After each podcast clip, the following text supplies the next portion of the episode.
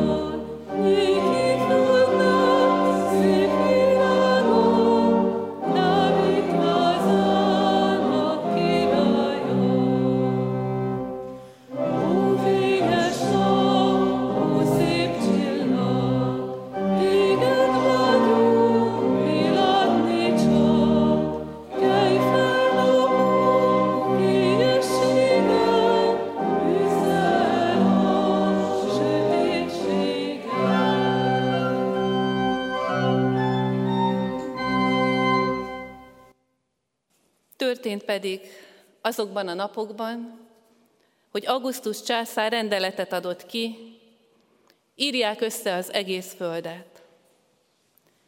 Ez az első összeírás akkor történt, amikor Szíriában Quirinius volt a helytartó. Elment tehát mindenki a maga városába, hogy összeírják.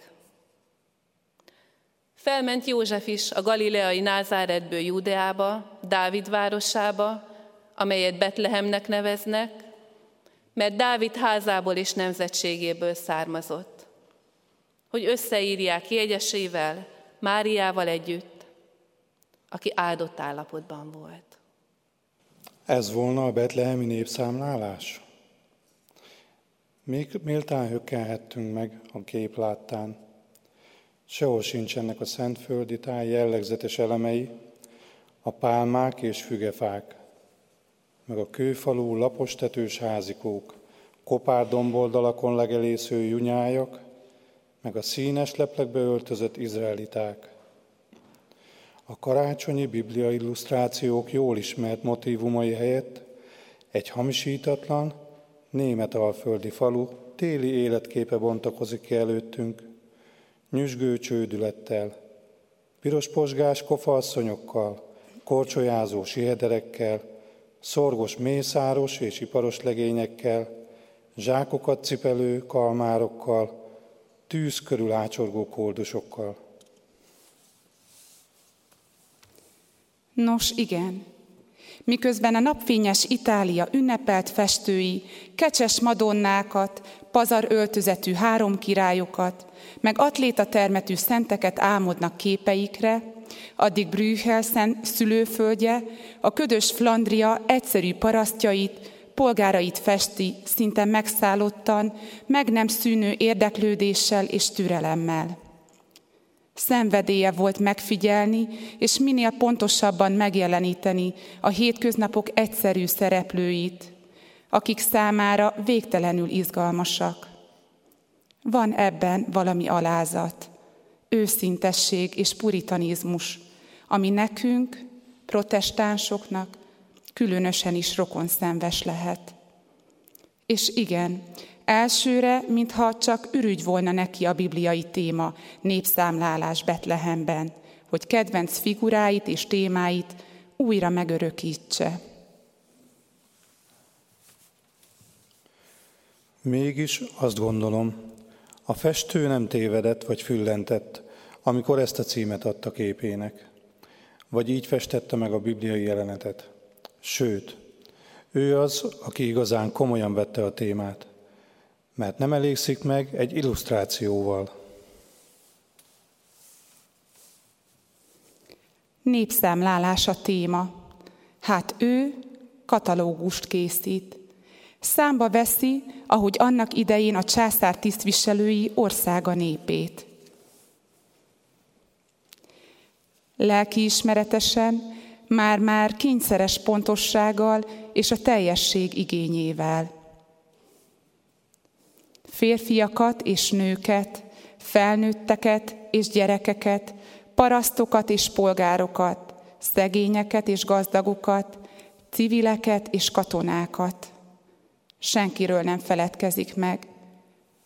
Mindenki ott van a képen, és mindenki milyen eleven és tevékeny disznót vág, fát cipel, tülekedik, kiabál, söpröget, vagy épp bunyózik a földön hemperegve. Szinte elveszünk a sok apró részletben. Külön-külön mindegyik egy külön kis életkép, történet, epizód, jellemrajz. Az összkép mégsem vidám vagy felszabadult. Hiába keressük a későbbi Biedermeier meghitt, hangulatos, adventi vásáros klisé valamiféle elődjét ebben az alkotásban. A tájra olmos, szürke ég borul, melybe csupán a csupaszfák csontvázai merednek. A nap sehol, árnyékok sincsenek, helyette a képről úgy árad a nyírkos hideg, hogy szinte vacogni kezdünk, ha sokáig nézzük. A hó pedig, ha el nem temeti is, de hideg szürkés fehérjével elszigeteli egymástól a szereplőket, éles kontúrt vonva köréjük. Minden ember vagy embercsoport látszólagos elevensége ellenére magányos, végtelenül magányos. Így minden, amit tesz, kétségbeejtően hiába való. Hogy miért? Mert nincs kapcsolata az egésszel. Cél és ok nélkül való. A képnek nincs egy mindent maga köré szervező, rendező elve, de még az arányérzékünket megnyugtató súlypontja se. Az út vagy főutca, mely egy irányba vihetné az embereket, elveszik a hóban, hatalmas, terhekkel megrakott szekerek torlaszolják el. a járókelők tétoán bóklásznak, mindegyik a saját útját, saját célját követve. A templom, melynek a főtéren volna a helye, hogy tornyával felfele mutasson, és az égi otthont lehozza a földre, egészen távolra, hátúra szorul, mintha mindenki megfeledkezett volna róla. A tűz melege is csak egy kisebb csoportnak ad meleget, menedéket.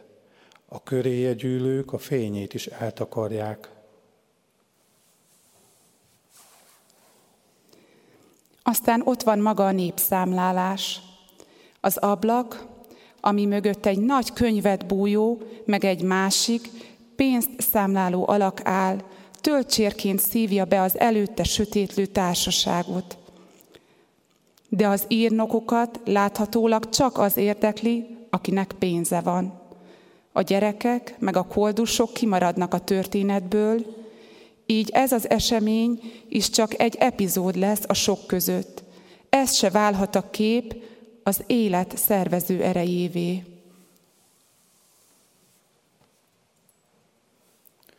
Végtére marad mindenki a maga céljával, útjával, problémájával, a maga elszigetelt világában magányosan. Ha nem veszünk a részletekbe, és kisé távolabbról tekintünk rá az összképre, rájövünk, diffúz, töredékes, ezer irányba húzó világ ez, mely szereplőivel együtt elakadt a hóban. Benne és rajta hiába való és kilátástalan minden, meddő és jövő nélküli. Lenne, ha ott, a bal alsó sarokban, egy sáros mellékutcán, minden feltűnés nélkül be nem, be nem baktatna a képbe egy emberpár. Ők is, ahogy a többiek, beállnak a sorba. Elül egy férfi, vállán mestersége jelképe a fűrész. Mögötte egy szamár, hátán várandós asszony.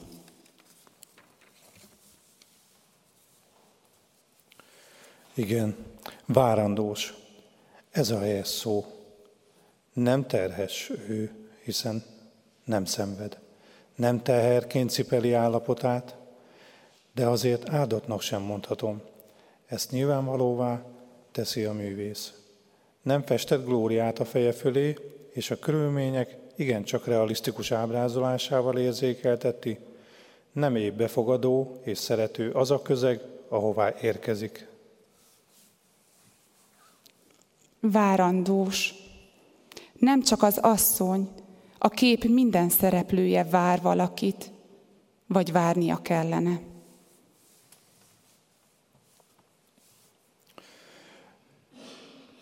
Őt, aki nem látható, mégis ott van. Őt, aki nem kerül a népszámlálók nyilvántartásába, mégis a legfontosabb szereplő. Őt, aki az egyetlen reménye, egyetlen esélye ennek a téli, magányba rekett, elveszett emberiségnek. Őt, aki közel van, és egyre közeledik közénk. Legyünk bár koldusok, vagy gazdagok, tevékenyek, vagy tétovák, egymagunkban vacogók, vagy sokad magunkkal a tűz mellé húzódók. Hogy kimozdítsa megrekedt életünket a kátyúból, hogy levegye a terheket zsibbat vállunkról, hogy felborítsa a pénzváltó asztalát, hogy megtörje a kört, mely eltakarja előlünk a fényt, hogy utat taposson a hóba egymás felé és vissza az atyaházába. Ezért maga az Úr fog jelet adni nektek. Íme egy fiatal nő, aki most várandós, fiút fog szülni, és Imánuelnek nevezi majd el. Egy gyermek születik nekünk, fiú adatik nekünk. Az uralom az ő vállán lesz, és így fogják nevezni. csodálatos tanácsos, erős Isten, örökkévaló Atya, békesség fejedelme. Amen. 375-ös énekünkkel énekeljünk, imádkozzunk, jöjj népek megváltója. thank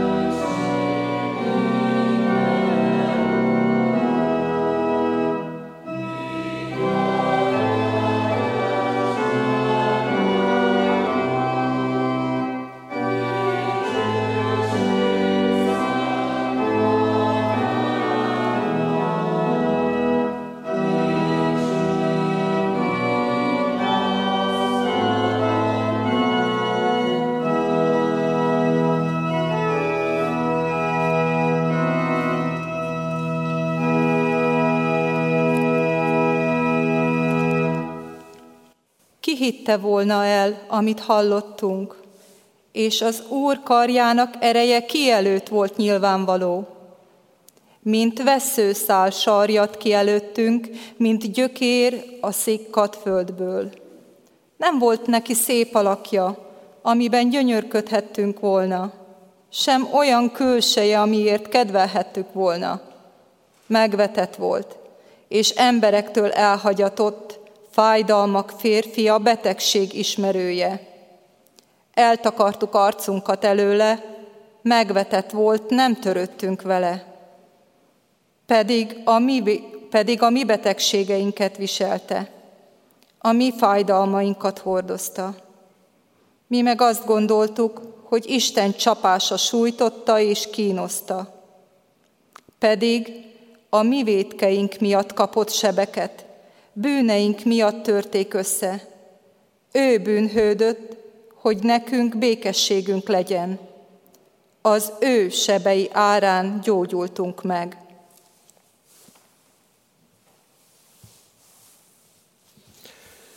Kedves testvérek, mi is várandósak vagyunk. Várjuk, várjuk a holnapi estét, az ünnepi eh, találkozásokat, Istenek olyan üzenetét, amely felvidíthatja, megnyugtathatja a szívünket. Sok minden van ott belül, ami talán zaklat. Ez a, ez a kép engemet is kellőképpen felzaklatott, talán inkább eh, indít arra, hogy most az Úr elé vigyem a szívemet, és arra bátorítlak benneteket, hogy ti is ezt tegyétek. Most arra kérek benneteket, hogy forduljatok oda a pattársatok mellé, akikkel jöttetek, talán idegen, talán éppen a barátod, vagy éppen családtagod. Arra kérek, hogy tartsatok ima közösséget. Aki egyedül szeretné imádkozni, természetesen azt ugyanúgy megteheti. Tartsunk egy kis sima közösséget itt most együtt. Készüljünk az Úr elé állni. Tényleg minden terhünket, mindent, ami ott belül feszít bennünket, minden örömünket, terveinket vigyük most ő elé. Csendesedjünk el, és most ima közösséget tartunk. Drága mennyi édesatyánk, szeretnénk magasztalni téged azért a csodáért, amelyel megajándékoztunk, megajándékoztál bennünket a te fiadban, Jézus Krisztusban. Magasztalunk téged azért, mert szeretsz. És ezt abban mutattad meg, hogy nem csak eljött a te fiad, de megszabadított minket bűneinktől ott fent a kereszten. És ami még ezen felül nem maradt, nem maradt a e, halálban, hanem feltámadt és él. Urunk, így szeretnénk e, a születésnapot ünnepelni, hogy tudjuk, minden bűnünk rendezve van. Békességben jöhetünk Te hozzád. Kérünk, drága mennyi édesatyánk, Te töltsd be az ünnepeinket, asztalközösségeinket, beszélgetéseinket a Te békességeddel. Ha tudjunk ebbe a világba fényt hozni, őszintességet. Valóban a mi látásunk, amelyet tőled kaptunk, az az igei látás, hadd legyen úrá bennünk és körbe rajtunk. Ha tudjunk úgy képviselni téged, mint ahogyan te képviselsz bennünket, drága Jézusunk, ott az atyánál. Ha tudjunk eh, felemelni olyanokat, akik roskadoznak, és valóban eh, ha tudjunk vigaszolni olyanokat, akik talán szégyenkeznek, akik eh, összetörtek, akiknek nincsen más útjuk, hadd tudjunk rád mutatni, hozzád vezetni drága Jézusunk. Köszönjük, Urunk, hogy tanítottál bennünk imádkozni. És szeretnénk mi is ekképpen imádkozni. Mi, Atyánk, aki a mennyekben vagy, szenteltessék meg a Te neved. Jöjjön el a Te országod, legyen meg a Te akaratod, amint a mennyben, úgy a földön is. Ami mindennapi kenyerünket add meg nékünk ma, és bocsásd meg védkeinket, miképpen mi is megbocsájtunk az ellenünk védkezőknek. És ne vigy minket kísértésbe, de szabadíts meg a gonosztól, mert Téd az ország, a hatalom és a dicsőség mindörökké. Ámen. Foglaljuk el a helyünket, és így hallgassuk meg röviden a hirdetéseket. Szenteste előestéjén vagyunk, holnap december 24-én Két helyen tartunk szentesti istentiszteletet, katonatelepen délután három órakor, és itt benne a templomban pedig fél négykor a csillagjátékra hallgató, csillagjáték címre hallgató karácsonyi ünnepéjünket fogjuk itt együtt megélni. Szeretettel várjuk a testvéreket. És december 25-én és 26-án a szokott rendben fogjuk tartani az Isten tiszteleteinket. Mind a három alkalom, mindkét nap úrvacsorás, karácsonyi Isten tisztelet lesz. Várjuk szeretettel a testvéreket. Záró énekünket énekeljük, a 825. ének mind a négy versét, és majd fönnállva kérjük el Isten áldását.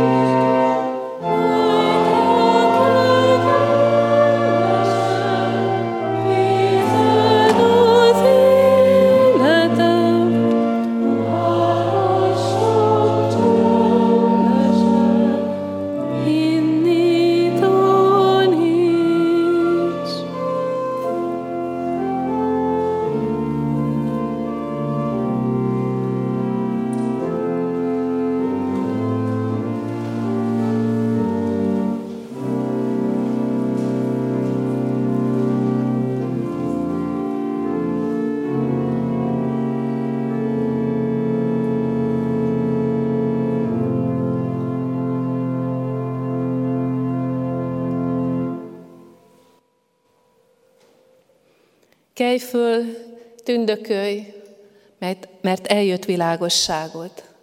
Rád ragyogott az Úr dicsősége.